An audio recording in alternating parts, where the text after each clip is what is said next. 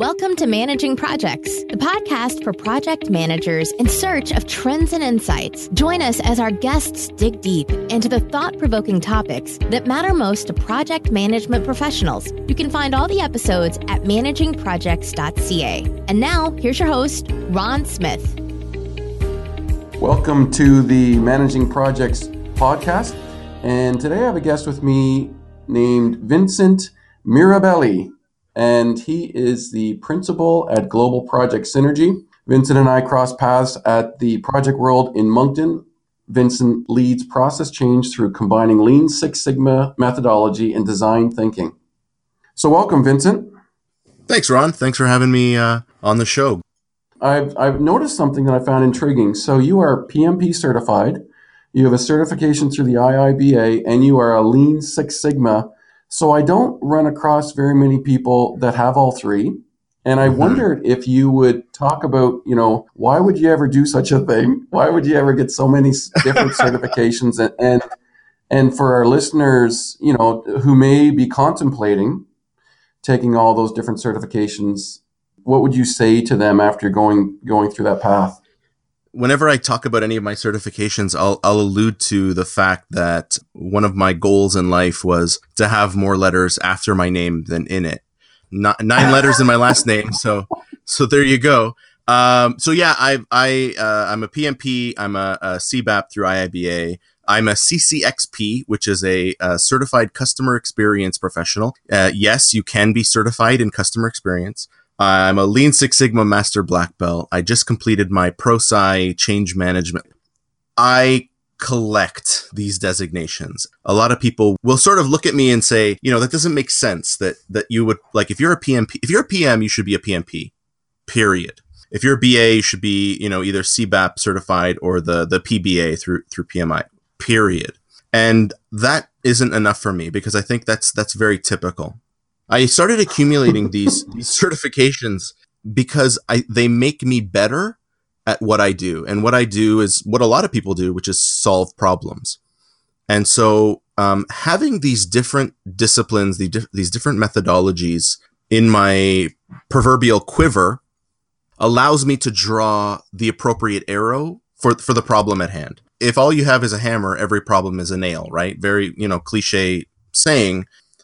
I don't have just a hammer in my toolkit. And so I'm able to draw the knowledge and the learning and the practice from all of those different disciplines, as well as combining, like, there's a lot of synergy between each of those disciplines as well. Like, you think about what, what project management is, it's really managing change.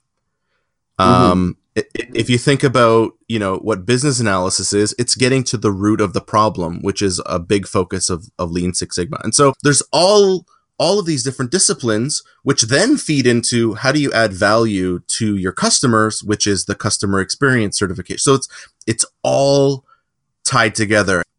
One of my last projects we were we we had taken a project methodology and we had some itil mixed in. And what i noticed I kind of came to notice this during a meeting that we had with a group of uh, peers through the meeting. Some of these terms that were labeled in the project methodology were used in the ITIL methodology, but they were an overloaded term. So you had half the room thinking, I use that definition of this term within my context this way. And the other right. half of the room that was an ITIL folks used that definition of the term a different way. And until you studied it, you didn't realize that half the people in the room kind of went left on you with that term. Mm-hmm. And the other half the people are, are thinking of something different. So I totally see the value in doing all of these certifications, especially when you get down to the execution, because yeah. you'll literally, if you don't uncover that overloaded term between the two uh, methodologies, half the project team's going to take a left turn on you at some point, and the other and wonder why the the rest of them took the right turn. And and and you you touched on you know the the point, the sort of the punchline is the execution. Like you know, I, I've I've said pretty openly that there are there are some certifications that all they really prove is that you can read a book and pass a test. When right. it comes to actual delivery, can you can you bring the thunder? So you either can or you can't. Um, I, the, the question I get mo- most asked, uh, because I'm a, um, a master black belt is around, uh, Lean Six Sigma certification.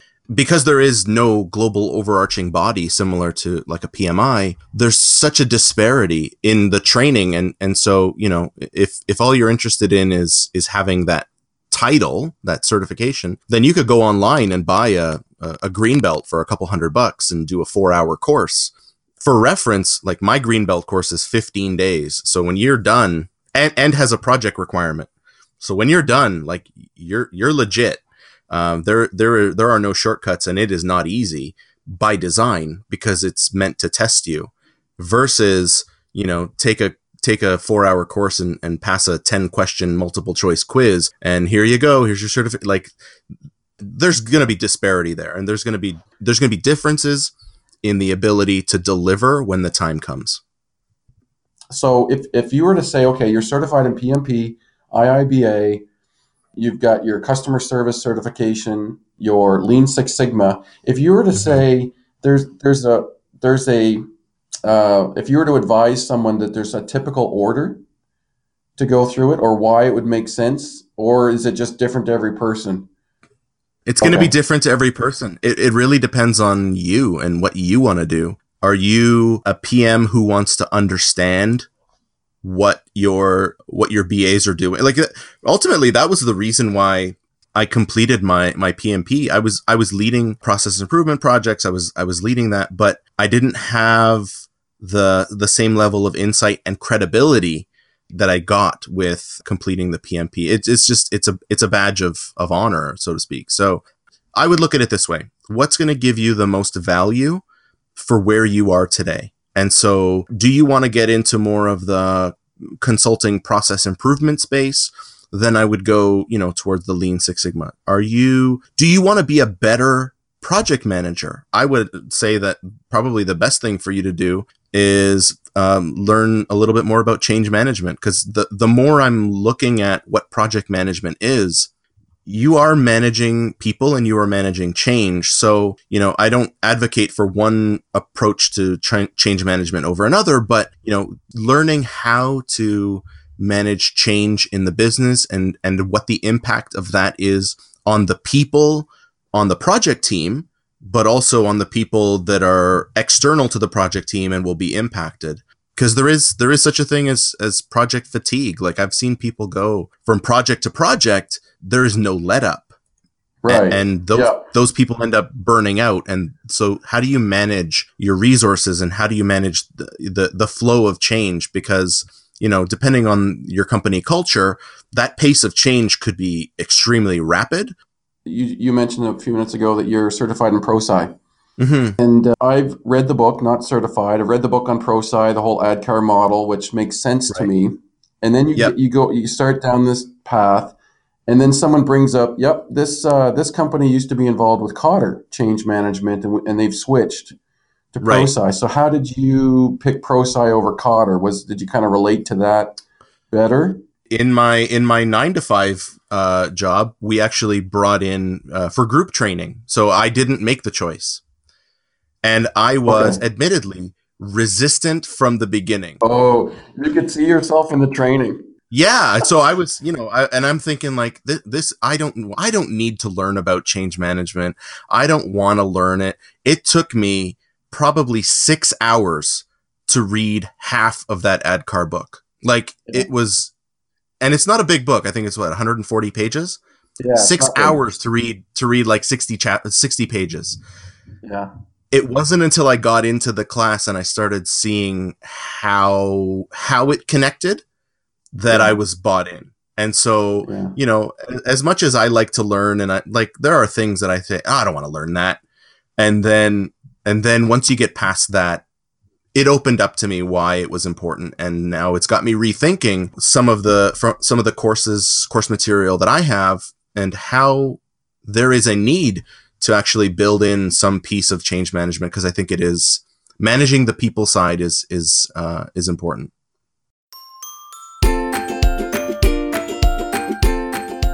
Hey this is ron. I've been an audible member for a long time I'm taking a short break from the interview to let you know how you can support the podcast. Today's episode is brought to you by Audible. I want to take some recommendations from Mike Hayes, who spoke to us in episode 4. He had recommended a bunch of books, and I'm going to start passing along that recommendation from him to you. The first one is called The Advantage by Patrick Lencioni. So, in this one, Patrick talks about the concept of who's your number one team. You can download this week's recommendation or pick another audiobook for free and support this podcast all at the same time by visiting managingprojects.ca forward slash audible. That's managingprojects.ca forward slash audible. Now let's get back to this interview. I would say for the last four or five years, the projects that I've been running, there's been a change manager on them. So companies right. are, are, are thinking that that is important. You know, one of the things that I find a little different is if you run a project, you have a stakeholder list. You, you may not go up to the president of the company as one of your stakeholders, as an example. They mm-hmm. might get some information, depending on how large the company is. If it's small, of course, they would. It'd be very important to them. Mm-hmm. Um, for each individual project. But the whole philosophy on this whole change management is you're going from the CEO down to the worker bees in that order yeah. of gauging. Like, are you aware of the project? Are you desiring to follow it? Yeah. Uh, which is just kind of like this. You're scoping. It's it's kind of a nice touch to the project management certification because it makes you think. Yeah. Holistically, a whole stream cut down through the company minimally of who needs to be mm-hmm. involved but it's like it, it's broadening your stakeholder list and it, and it gives you some more skills on on who you can approach inside a company when it's when it's intended to be. You got to go right to the CEO and just have the, have the conversation to say are you aware of it? Good. Right. or maybe it was by their maybe it was by their ask that this type of project would happen from a strategy perspective. No and at that level i mean they they've got other other priorities and other other things that are occupying their mind. And so, or you mentioned going from the CEO down to to the frontline frontline staff, which you know when you when you rope in the the other discipline we hadn't we haven't talked about, which is design thinking, which is like a co-creative collaborative human centered approach to designing uh, products processes services etc you're actually going outside the company and so you're you are bringing in the actual users and creating with them the service that they want uh, or the product that they want. And so it's it's adding a whole other level that really puts a heavy focus on the the voice of the customer, which is uh, a really really cool cool approach to to projects and problem solving. So how do you approach it not becoming a monster? So what I mean by that is I've been in projects where there's been an attempt to mix all these methodologies I, I, find that it's even pushing harder and harder this way because you're getting to these Internet of Things projects where um, there may be industry standard or there might be government regulation that's getting added to these projects. But there are, you know, project methodologies. There's you're throwing ITIL in the mix, um, and then you go, okay, well, there's Lean Six Sigma, and if you added all of these in all of their grandeur, you would create um, such a large project. So, right. do you have any do you have any strategies that you like to use to say we're going to take some philosophies from this or some work products from that? We're going to add it together, but but we're not going to duplicate everything that each one of these processes has. Yeah. So you you've almost set me up perfectly for the thing I've always wanted to say uh, in an interview. I, I like to think of myself as Batman. Uh, number one, Bat- Batman is the coolest superhero uh, by far. There's no argument. But uh, Batman has his utility belt, right? Batman always seems to have the right thing to solve the problem that he faces. I think looking at these disciplines as tools in your in your tool belt is the right approach. And so you come across a problem and our typical response in business is to buy some piece of software, to buy technology, and we just throw capital expenditure and, and technology to solve a problem. What my disciplines or what the disciplines that I've that I have that I've studied allow me to do is slow down that action and look at the problem to actually dissect it and understand it. So if you can define a problem well, it's it's 80% solved. Like you, you're you're there. Then you just need to figure out the right tweaks to make it happen. And so being able to look at a problem and say that is a known solution and known problem and so it's not actually a project. I, I call those Nike projects. You just if you know what the solution is, just go do it. Mm. If the solution is unknown, then you need to you need to deconstruct it a bit and understand what is the root cause. If the root cause has to do with any sort of process improvement, then you're going to draw from uh, Lean Six Sigma, a little bit from Lean Six Sigma, a little bit from change management. You probably don't need like a full blown project management discipline. And so it's just about deconstructing the problem to understand what is the best approach to solving it. I worked for a company years ago that had a project methodology uh, for a large project, and then they said, "Here's our small project methodology." And I really like that Mhm. approach because if you have a fairly straightforward project, which is what you just described, your Nike project, Mhm. you know, we've done Mhm. this before. We don't need all the rigor. The team has has done it. In fact, they probably did it two weeks ago. Let's just get them to do this again. Um, I really, really like that. In this competitive market of business, you can't have these ginormous projects where your processes become more complicated than the value they're bringing and to, to your end deliverable. And I really like that. It can become too much when, when it becomes an educational debate within the project. How much of the process do we bring in? Let's study it. Right. And then we find that there's overloading of terms. Oh, shoot. I like that. Oh, the whole Batman, uh, the Batman tool belt. Yeah. Yeah. I mean, the reality is we we look for complexity. Like we're we're looking for like it- the the the solution can't be that simple. It's got to be more complex. The reality is most most solutions are really simple. We're just not looking at it the right way. Yeah. And so, you know, that's that that's really the the thing when I'm teaching folks, particularly particularly in, in Lean Six Sigma, it, it's it's the solution. Like, don't come into the project knowing what the solution is. Do the work, and the solution will reveal itself. And and don't be surprised at how simple it is. We're coming to a close, and uh, I appreciated your time because this has been a, a topic that I've My considered pleasure. to get more uh, on these different certifications. My pleasure, Ron. Thank you very much. Now, if folks want to read about what you're up to or get in contact with you Mhm. online, where would you point them? Probably the best place to start is my website, which is uh, vincentmirabelli.com. I'm on uh, Twitter and Instagram at Vince underscore Mirabelli. And you can find me on LinkedIn backslash Vince Mirabelli, all one word. So, you know, happy to answer anybody's questions uh, as they roll in.